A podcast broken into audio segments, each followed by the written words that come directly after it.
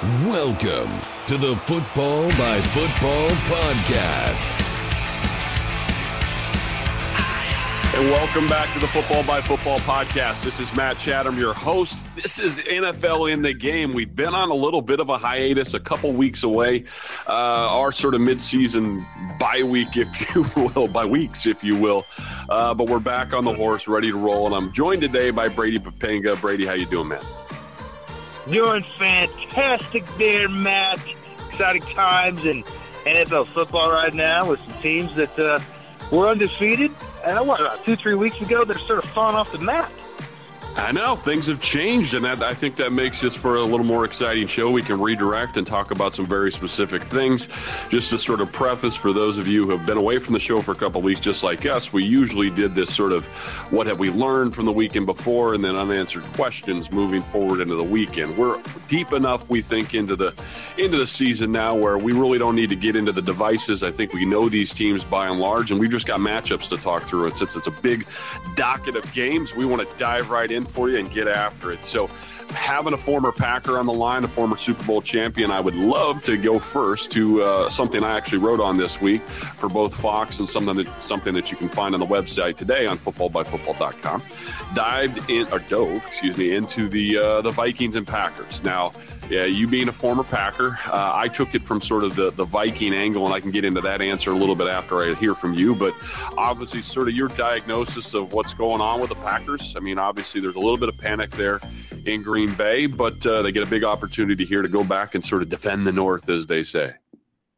Yeah, it's all about Olivia Munn, man. Aaron needs to just break up with her and go become a hermit and never ever date a girl again because apparently that's his, uh, the the source of all of his issues. If you're talking to the meet up there, come on, that's just kidding. Uh, the biggest issue uh, with the Green Bay Packers is their receiving corps. They had a rolodex of players come through there. You know, with the loss of Jordy Nelson being the first of the movement of that uh, particular position group. And because of that, they just have not been on the same page. Last week was the best example of that. I mean, Aaron threw the ball to Davante Adams 20 times. He caught 10 of them. So think about it. It was like, actually, I think 21 times. 11 other times where he threw the ball to him and they, they didn't connect. And so yeah, they're just not on the same page because the the problem is is they're right now facing a lot of man coverage. Teams uh, rarely would do that to them because they would gash them. They'd use quick slant routes, they'd back shoulder fade routes to just gash that man defense, and then teams would get away from it. And now they're not able to do that. And as we know with those kind of routes, they're heavy in timing. And that means that there has to be some kind of business relationship developed with these receivers. He just doesn't have it with a lot of those guys. I mean, he does with Randall Cobb, a little bit with James Jones. I mean, James Jones though has been gone for a couple of years, and his skills have diminished a little bit, and they weren't, and they're not, you know, at the level of a Jordy Nelson. And so, really, it's just a function offensively of the receivers with the Aaron Rodgers just not being on the same page, and they're just off just enough to where they're not able to connect and really gash defenses when they get into that man-to-man coverage. It's interesting that, and I see this in a lot of NFL rosters where a guy will have sort of a spike in production. He's done really well in a system, and he, he's just perfect complementary piece. And then he's no longer asked to be the complementary piece because he had some production. He goes into free agency. I'm going to get the big contract. And I kind of looked at eh, at guys that I would love to have them on my football team. I think you could form a great football team with Randall Cobb and De- and uh, Davante Adams. I think these are good players, but I think they're good complementary yeah. players. And I think when it falls away, and that is your one of those two guys has to be your go run the precision route, absolutely get open on this play, and and you know yeah. be crisp at the top of that and make the completion. They don't seem like that kind of guy. They seem like more of your sort of Swiss Army, uh, big play, gadget play guys, stretch the field with some sort of jet sweep kind of thing, catch them on a screenplay, catch and run plays at Davante, something like that. They're those guys. Uh, honestly, a lot like Mike Mike Wallace was for his time in, in Pittsburgh, and then they expect him to go on to Miami and be a big play guy every week in week out. And we see him now in, in Minnesota, and his role has diminished quite quite a lot. And uh, sometimes I think they find these fast people and presume that they can also be Torry Holt, you know, be like this precision route runner, yeah. even obviously Jordy Nelson. So I, I saw a little of that. Rodgers looks to me, the other Rodgers, the tight end, looks to me like a like a decent player, like a good, reliable, keeps catching a t- you know a touchdown every week or two uh, in the red zone, but hasn't sort of developed into the guy that Aaron can go target out in the middle of the field, you know, seven or eight times in a game.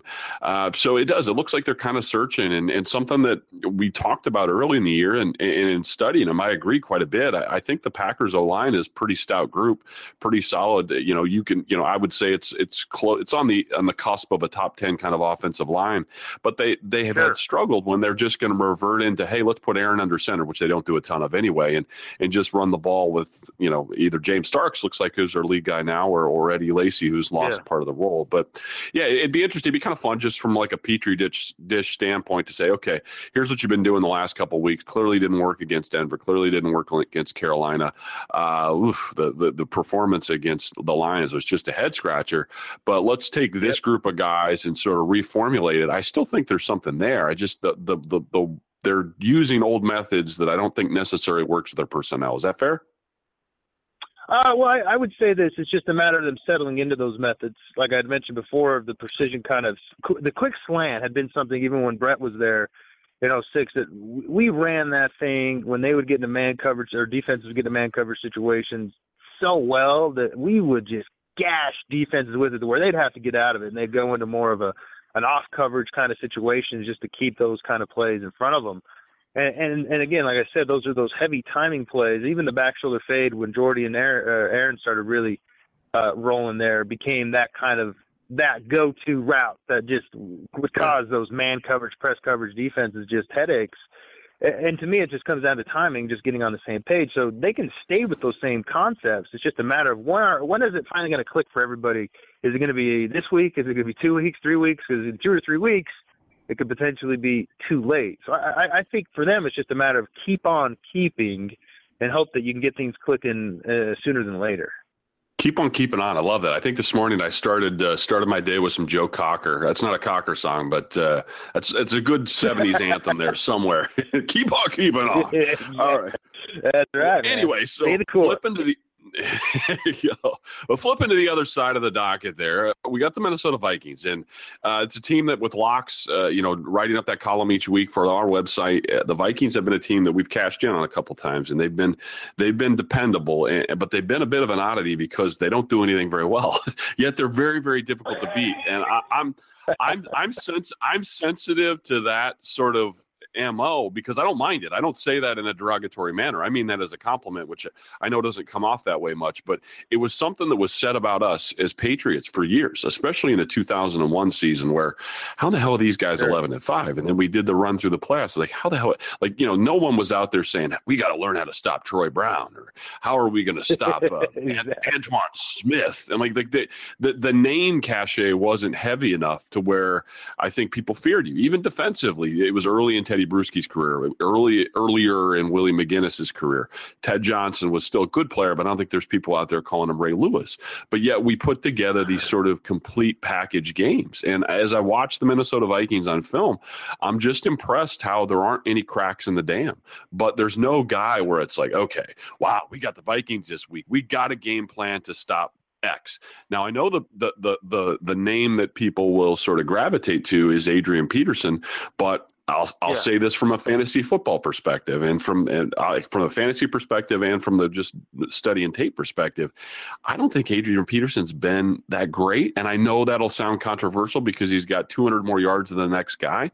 But when I study so him, isn't he leading the league in the uh, isn't he leading the league in rushing right now, or at least he, he, he is, but he is by 200 yards. But I'll give you an example of how sometimes those stats can be misleading.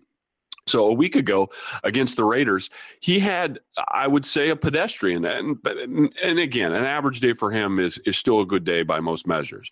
But yeah. he had a lot of runs where he'd have a one yard run, or a two yard run, or a four yard run.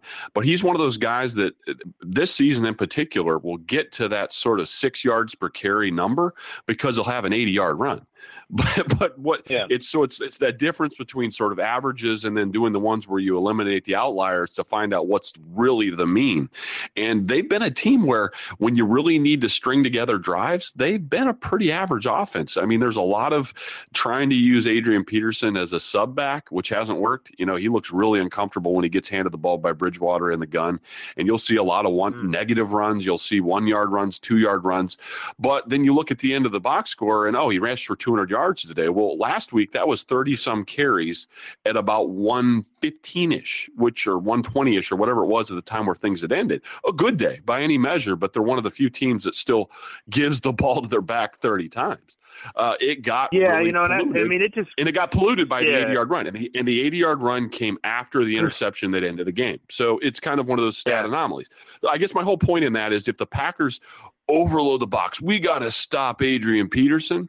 There are several, I think three uh, uh, examples in this in this year's sort of docket where people have really held Adrian Peterson down to like sub three yard per carry games, and the Vikings still beat them. It's it's just a real weird kind of thing. Yeah, I was going to say, you know, in my experience of playing against Adrian Peterson for, I think it was five years uh, when I was with the Packers. Of the, those six years I was with him, he was with the pay uh, with the uh, the Vikings.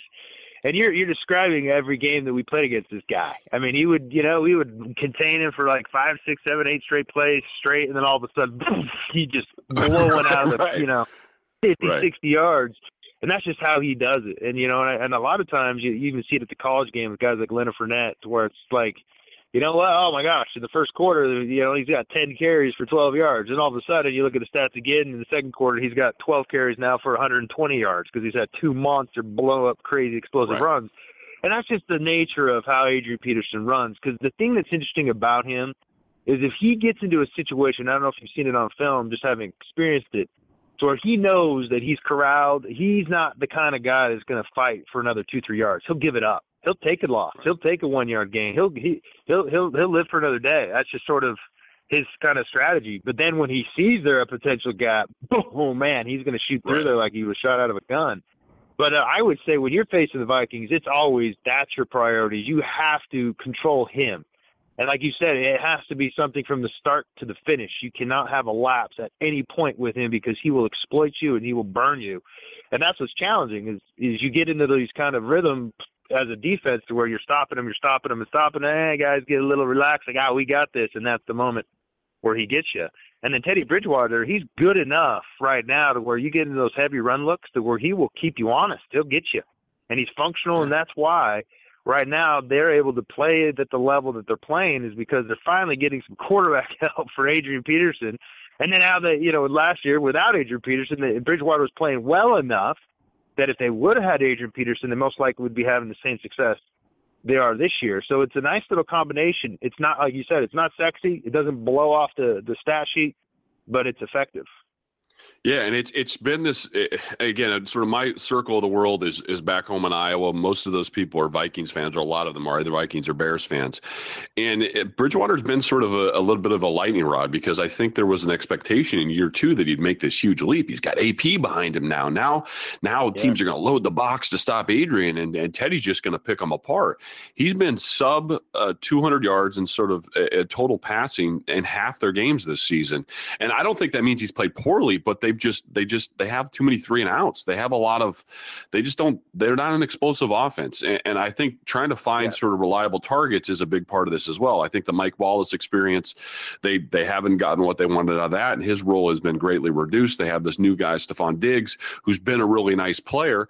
Uh, they had a week uh, a few weeks ago where he was targeted 12 times, big win. Offense has a nice day. Uh, the next week uh, he's targeted twice, and they also win. so trying to figure out who you're going to cover and who you're going to concentrate the, the, the defense on is a real is a real thing I'm going to be interested to watch. I'm going to watch that game closely and try to figure out what the Packers do because the other thing is, uh, uh, as you mentioned, and and it's sort of it's it's a real tough thing to do as a front. You want to put eight guys in the box just to stop Peterson. I've seen people care, keep him to that three yards per carry with seven. It's just that one moment, like you said, if a crack is open and it might be on the yeah. 53rd play of a 60 play game and he breaks one out. Yeah. Uh, but if yeah. you if you overcommit and spend the whole game in eight or even nine man boxes, that's that one single play that, that Teddy will get you on play action. So they're a tough out. They just you just sit and wait in the weeds until they finally uh, get that one play that breaks you. One thing I should mention, obviously, is both of us played some special teams. Uh, I made a career out of that, and and watching Cordarrelle Patterson, a guy whose role has has basically in the offense been negated. It, last year, I, I, uh, studying him for the Patriots game, he was one of the him. He was one of the biggest things we talked about. Him and Greg Jennings and this Asiata wow. guy that was the other running back, and all of a sudden the guy has no role. But last week he broke through. He broke through with a giant kick return, 93 yard thing, and you see that explosiveness. It's getting colder. You know this better than anyone. These games in the North, and the North Division, as they say, uh, that starts to be a really big part of the game. So keeping that dude under control. I don't know, and I haven't studied the Packers uh, special teams well enough, but uh, that might be an area where you know you get the check mark for the for the Vikings, and they can maybe generate a little offense with that crew. We'll just sort of slide through here the oh. rest of the schedule. We got a lot of other big games. We get a touch on another one of your former teams, and uh, I think this is a, a, curiosity for people that handicap games. Obviously, we do that on the website with locks. The Cowboys figuring out what to expect from from them this weekend as they travel to Miami to face the Dolphins. It's a head scratcher because they've been a pretty uh, a pretty putrid offense for the last several weeks, and you know I, I say that with with caution because Matt Cassel's a buddy. Uh, just for whatever reason, things weren't you know things were not able to click like I thought they would. He had a, a decent first week. The second week showed some promise, and then that last week against the Bucs, it just there was nothing there. And I, I can't put it all on Matt yeah. because you look at guys like Dez Bryant and you, you got a 50 50 ball, you got to go get it.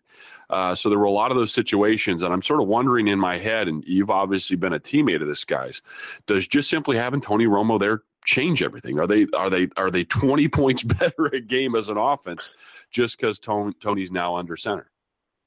Oh, there's no doubt about it. It's it's not even including his tangible skill set. It's just more his presence, his poise, his confidence, his leadership abilities, those intangibles are what make him a game changer as, as soon as he gets back into the lineup. And that's what he was trying to do this last week. You know, as he sent that tweet out with the, uh, the I don't know if you caught that little video clip. Major League, of, yes. uh, the, of Major League. Yeah, we, we just got to win the whole thing, you know, and that's just how he is. He just he, he's one of those guys that just he's loose, he's relaxed. Nothing ever really gets him ruffled. Nothing ever really gets him to a tizzy. He never panics and guys love that because he keeps things, re, you know, he keeps things uh, under control. I would say in the huddle, even if it's a crucial pressure-packed situation. But when you look at it just from a strategic standpoint, the biggest thing that he's going to be able to do is he's going to be able to exploit those heavy run looks, and that's what Matt Cassel and even Brandon Weeden had a real difficult time of doing. Is here they are facing these heavy boxes, man looks, and they just could not exploit those to discourage the defenses for to run something else. And and even so, they still were able to run the ball and have been able to run the ball this year very well, top ten run offense. And so, really, the biggest thing for Tony Romo is his leadership abilities and his intangibles, but then also his ability to be able to connect on some of those long throws that are going to really force these defenses to start to think about, hey, hey we got to start to vary a little bit from just loading up the box to defend the run well to now we have to keep ourselves also protected on the back end. Well, I'm I'm curious, Brady, and uh, again, this is where we can sort of inject a little fantasy football into this because I know people will be curious. Uh, th- this is one of those teams that if you're you're drafting your roster or whatever, you're doing daily fantasy earlier in the season, and Romo's there. A lot of these guys are really attractive targets. Guys like Dez Bryant, one of the you know the highest oh, buys in fantasy football. Jason Witten, the old reliable, you know his, his binky, his blanket. I mean, they're gonna. I have that relationship has always been strong between those two. Oh, yeah. So I, I look at I look at this week, and I know a lot of people out there are, are that that do this stuff are real curious you know, can Romo just arrive on the scene and immediately have that relationship with either Dez or either Jason or even maybe Cole Beasley, who's who's sort of again another head scratcher. Two weeks ago, yeah. him and uh, him and Cassel just looked exceptional. I was like, wow, they've got their you know Wes Welker light. They've got their their their yeah. their sort of joystick like the old Dante Hall, kind of interior guy that nobody can right. stay with. Uh, so it looks like there are some elements on that offense, but can they put it together in one week? I mean, I just don't. The, the real problem they put themselves in is they don't have any grace. There's no room for them to to figure it out. You know, two or three weeks from now, they're right up against the edge, but they need to they need to hit the ground rolling right away. Yeah, I think they will because I mean, you saw the drop off as soon as Tony Romo went down. I do believe maybe it's not going to be as equal as liftoff, uh, talking about how steep it is, but there's going to be right be pretty heavy. You know, it's gonna it's gonna take off quite a bit just with him there because the offense is obviously it's gonna be a lot more of an open book now, whereas before it was more limited. Even with Matt Cassel, I mean that, that was an unfair situation to put the guy in. I mean, come on, the right. guy comes from a whole other scheme, a whole other system. You interject him in the middle of it. You you know give him a week basically to prepare for that system, and all of a sudden, hey, how you doing, Jason? Oh, I guess I'm trying quarterback. We're you know we're trying to you know right. run these timing routes here. We haven't even thrown the ball to each other more than maybe ten times. You know, right. so I mean, it wasn't really even a fair situation for him. And then Brandon Weeden was just his own, you know, his own worst enemy. He just didn't want to take any chances. Didn't believe in himself. Didn't believe that he could, you know, really connect any of those long balls, and kept checking it down. And you just can't do that when you're facing a lot of those heavy run looks, because a lot of those heavy run looks, as you know, are accompanied with press man coverage. And so you got to take some shots downfield. He wasn't willing to do that. Tony Romo can, and so I would say there is going to be a pretty big upswing with that Dallas Cowboys offense and with their team with the return of Tony Romo. Well, I think that's one of the big question marks of the week, so we get an opportunity to look, and I think it's going to be fun to watch. Uh, transitioning here to another game that uh, I think has some equal intrigue. It, it's not this one actually has a little more sort of playoff implications, and obviously this one hit home more for me. Uh, we're going to talk here a little bit about the, about the Patriots and Bills, uh, and why I kind of find this a little bit interesting. And I know it's something that really all of our writers have touched on at some point uh, this this Buffalo Bills sort of curiosity up in the north. Uh, I'm taking the sort of side stuff, you know, the, the, the the podium stuff and Rex and his personality sort of out of it, and just sort of talking about the X's and O's portion of this.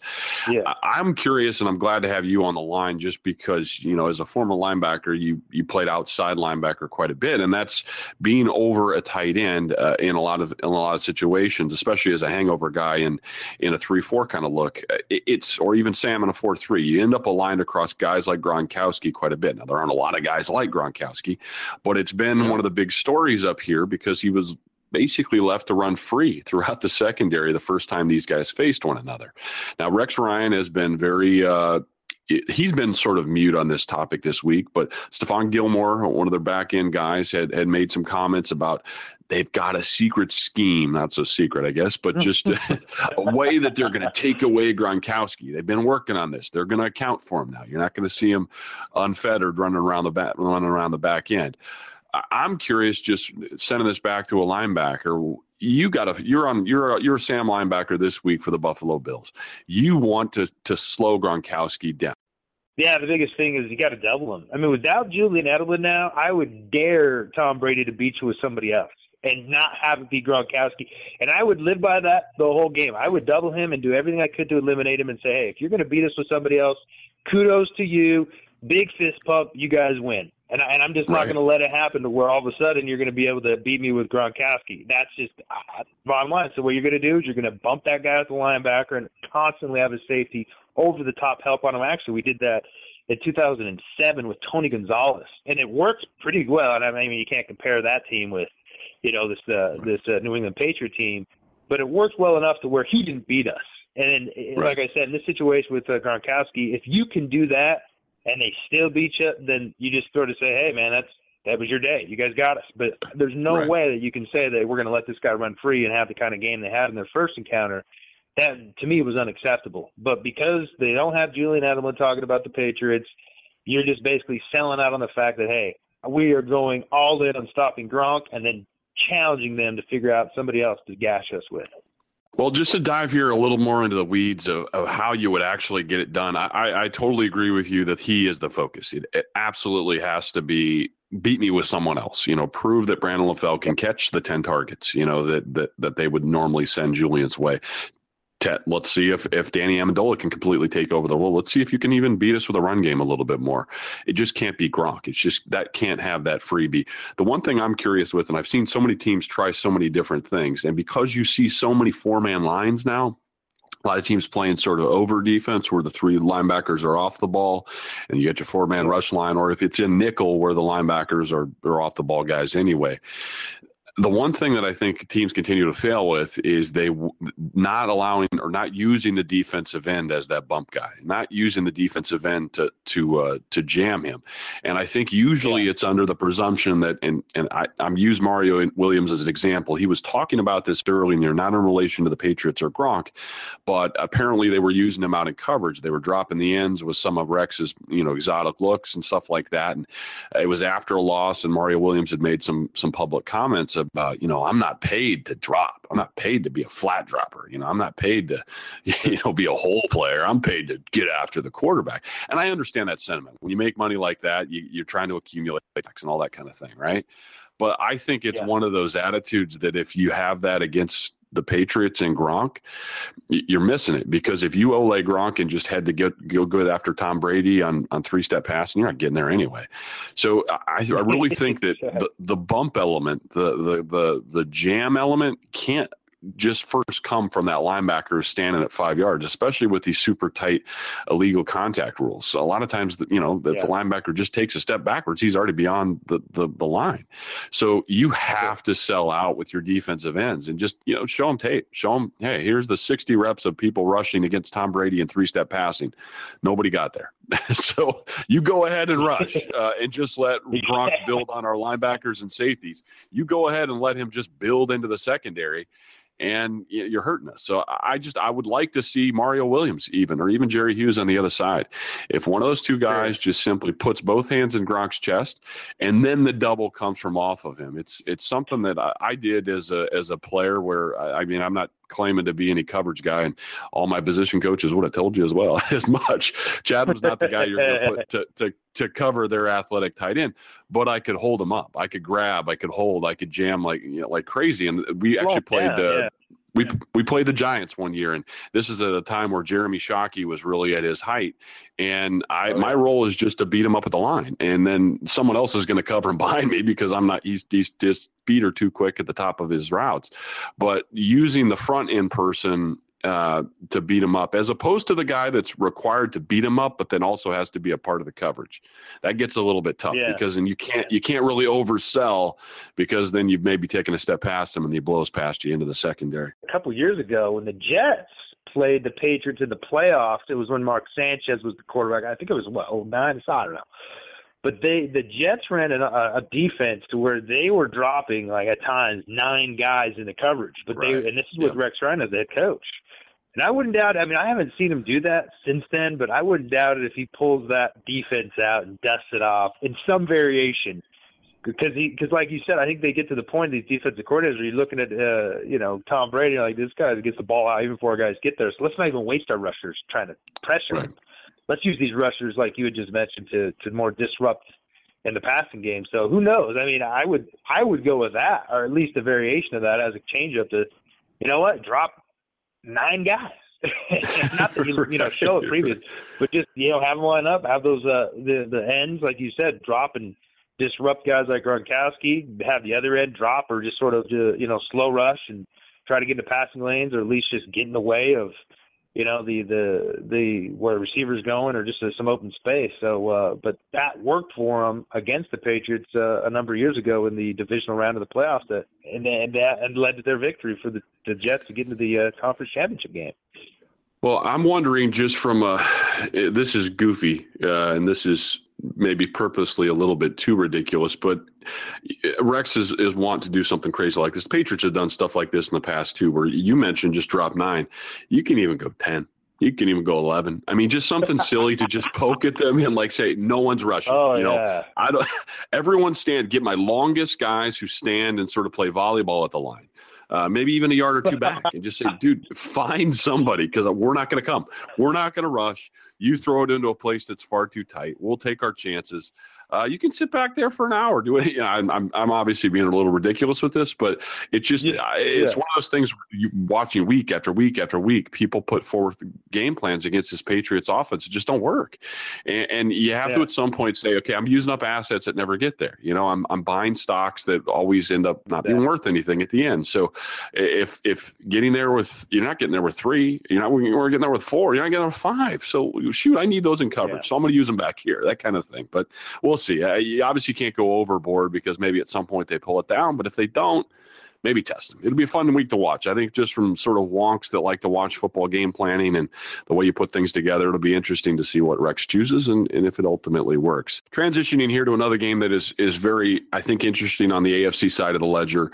The Broncos uh, are a huge curiosity around the NFL, obviously from a Patriot audience, mm-hmm. which is a lot of our a lot of our podcasts. People want to know where this team is going, uh, and I've heard this some variation of this phrase several times this week. I'm not I'm not ready to jump right on board with it. I think I understand the sentiment of it, but this notion that Brock Osweiler uh, will be better than than Peyton Manning, and and I I get what people are saying because Peyton has been so bad. You know, if you're provided you're just yeah. average, you're you're you're not as bad. I get that, but I'm a little yeah, I went back and watched all of his snaps from a week ago. I didn't go so deep as uh, as to go watch his preseason snaps, but I think he only had 20-ish some reps and, and a handful of throws in the last week's game, or 26 passes. I don't like I'm exactly sure on the snap count, but I saw some stuff where it's like, okay, I get it. I, I see what they see. Uh, I, I, the analogy in my head, or at least the parallel I was trying to draw, was one thing I noticed with Osweiler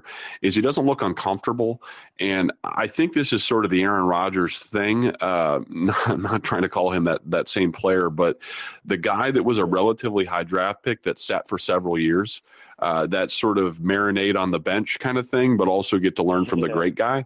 He doesn't look uncomfortable. Now, I'm not saying he's going to walk in there and, and blow the top off this thing, uh, but I don't look at him as like you know, I'm trying to think of Landry Jones, you know, coming in behind uh, Pitt, you know, behind Ben Roethlisberger, and just looking like, whoa, there's a there's a precipitous drop between A and B. This looked sure. more like, you know what, he he looks comfortable in their offense. He may not make every throw, uh, but this isn't a guy I think you're going to go out and he's going to go 10 for 30 for 112 yards and four picks or anything like that either. Anything that what, what's your your expectation of what this offense may or may not do with Brock now this weekend in Chicago? Yeah, I think they're going to be better, and it's because Kubiak the whole and this is what I sensed from the beginning. Kubiak has wanted to run his scheme. He hasn't wanted to adjust to Peyton. He was almost forced to, because if you right. looked at the early part of the season when they were trying to move Peyton around, as we know with uh, Kubiak's offense, he runs to run their zone scheme and then complement that with a bootleg game and with uh, Peyton Manning and his limitations moving, right. he was laboring just to get into drops, just to get you know to basically in a rollout on a bootleg. It was it was a disaster, and and Kubiak finally was like, well, okay, well, we're just gonna have to play this guy to shotgun and do what he wants to do, which I do believe compromised what they want to do in the running game because that complemented the bootleg with that zone running scheme that really gets defenses moving east and west is what makes that running game so effective. That's where you right. get those gashes in the run defense. And so he's been unable to do that with Brock Osweiler. At the very least, I'm not saying Brock Osweiler, is, you know, the most you know nimble quarterback known to man, but he's going to be more nimble than uh, Peyton Manning. And so at the very least, right. they're going to be able to do the schemes that he wanted to do in the first place. Talking about Kubiak, which is the zone scheme running, and then the bootleg to complement that. And because of that, they're gonna they're gonna have an uptick. I, I mean, they've played poorly on offense. Let's not sugarcoat it. And I don't care if right. he's been injured or not. Talking about Peyton Manning, it's been a disaster. Okay, I mean, the rushing is they're 29th in the league right now. Their points are 18th. You know, they just haven't been offensively anything close to what they've been the last two years. And it's because they've always, in my opinion, uh, they haven't said it, but they've wanted to just turn the page and go to Osweiler. Peyton's had some games though to where he's looked great, you know, and he's gone out and, and, and gashed defenses. We all knew he had a couple of those in him anyway. Not that he was going to go out every week and play at that level, but I would say that there is going to be an uptick. I I I, I would think that they're they're going to be more explosive offensively, and it's going to be a dilemma for the the the Denver Bronco organization. How do you manage that situation where you got a quarterback that gives you a better chance to win that now it's taking over for a guy that just broke the all-time record for passing yards last week. right. He's a legend, and you're you know, and it's and you got a legend in John Elway, who's your one of your top executives. That he was able to finish out his career on a high note, and you know he didn't have somebody coming in and taking a spot mid-season. Now you're potentially going to have to do that to Peyton, and so it's going to be an interesting dynamic. You know, if that ends up happening, of of how they end up sort of passing the reins off to Brock Osweiler. I'm sure Peyton Manning's a professional, but uh, at the same time, that would be a blow to his ego.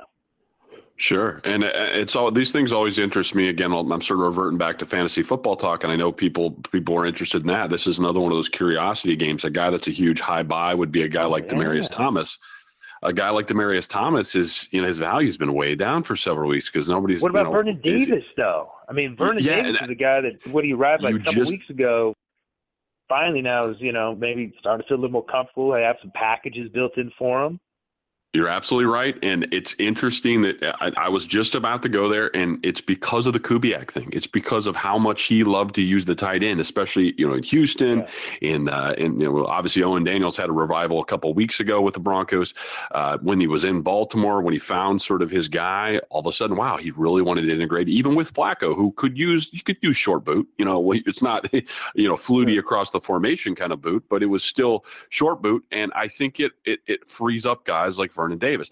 Last week with Peyton Manning, a couple times in that first half, they had scripted plays. You could tell that this is going to be a shot play to Vernon Davis. We, we he's the first mm. read. We're showing the look to get on the ball, and Peyton could not get the ball to him. He just couldn't. He could didn't have the zip on the ball. It's a fitted yeah. pass. It's a window play, and it's it's sort of this wasted asset. So Vernon Davis has looked a little bit like a you know like a waste of a, a, a pick because hey we don't have the guy who can get him the ball. Well now they do. So all of a sudden out of nowhere does maybe Demaryius Thomas who had been more of a shot guy, a guy that can win on the super deep end cut stuff, the big comebacks oh, on the yeah. outside, the balls that Peyton's been hitting him on when he was much more healthy and a younger dude. Uh, that comes, I think, more into play. I think Emmanuel Sanders uh, can continue to have kind of a similar role. It'll be it'll be interesting to see who Osweiler's guy is. His Binky, his Blanky. Who does he feel comfortable sending the ball to? Vernon Davis has only been there for a few weeks, but it would sort of uh, it would it would make sort of logical sense that he becomes a bigger part. We don't know that, but I think if you're really talking about those three legs potentially of the tight end, maybe it's just Owen and not Vernon, but uh, Demaryius Thomas and Emmanuel Sanders, those are those are speculative guys this week. Where I don't think you'd be surprised if nothing works because it's just first week one back, or if it explodes. you know, so I think that's what makes yeah. these games so exciting because we just have no idea how it's going to turn out. All right, now we're going to transition here to the very final game of the week, and I think really sort of the best contest that's out there. Sort of the big question mark uh, with these Arizona Cardinals getting a home game and they are hot uh, against the Cincinnati mm-hmm. Bengals, who had been had been hot but have cooled. At least for one week, they've cooled. So you know, Arizona really got over their big hurdle by traveling up to to CenturyLink in Seattle, winning on the road against that difficult defense in that difficult place, and and really making the the Seattle offense look out of sorts. Not that that hasn't been the case in several other weeks this year, but Arizona I think is sort of over that hump in the in the West. Now they get a return home. Uh, and they get to take on a Bengals team that I still say is one of the toughest outs uh, out there as far as just a straight matchup oh, yeah. kind of deal but they're not playing well. So, how do you sort of flesh out how this thing might go down in AZ this weekend? It's going to be a heck of a game. I, I give Arizona the uh, the edge though because Carson Palmer, man, he was impressive in that game against Seattle. Now he got beat up. They were able to pressure him. You know, they were able to get the ball out of his hands. Had a couple of well, one fumble that resulted in a touchdown, and another fumble that set up another touchdown for that Seattle Seahawk offense because of the pressure on Carson Palmer. But outside of that, his ability to move in the pocket is impressive considering he's been through two ACL surgeries and he's so late in his career. But he was right. he was managing that pocket, buying time to where it was just it was looking like a guy that seemed like he just rewound his career back about five or six years. It was impressive to be honest with you, and then you line that up with the running game with Chris Johnson. That's also been some of a somewhat of a revival and they got themselves, you know, the combination and the recipe and the formula to really run deep and go deep into the playoffs and be one of these top tier teams that contend. And so I, I give I give Arizona the edge just because they're in Arizona and they are rolling. They have that kind of momentum deal going on with their win last week against Seattle. But I do say this, Cincinnati, man. Every time I turn the film on to them, they, I'm always sort of taken back, Uh, especially as of late. Now, last week was somewhat of an aberration, but of how right. many weapons they have offensively. They are impressive. I mean, AJ Green, Eifert, Sanu, you know, you got the running back situation. It's just they're really good. And they can right. when they're rolling, they can just really turn it on and gash you. You know, and after last week you had three huge drops that were play you know, one of those kind of drops that could have extended drives, could have got the momentum going and made that game last week a completely different game versus the Houston Texans. But then again, we're all reverting. I am at least reverting back to the Andy Dalton situation. You know, right. is he going to be the guy? You know, and and we we asked this a couple weeks ago. You know, some of the big question marks around you know the Cincinnati Bengals. Can he be the guy when things around him aren't really rolling? You know, because he's got a lot of talent right. to basically be the catalyst. You know, I, I I would say up until this point, he's been more the complementary piece But when he right. has to be the catalyst, he doesn't seem to get the job done. And I do believe he's going to have to be the catalyst against the Arizona Cardinals. And I don't know. Well, one of the, can he get it done? I don't think he can. Well, one of the things that's really been a head scratcher to me, and eh, you know, Hue Jackson is is now sort of being talked about as this hot new coach. You know, he's the OC there in Cincinnati. Yeah. We all know that he took the gig out in Oakland, and it was sort of a dumpster fire there. But it's always difficult to determine if that's the coach or the situation or an organization that just is was a mess at the time.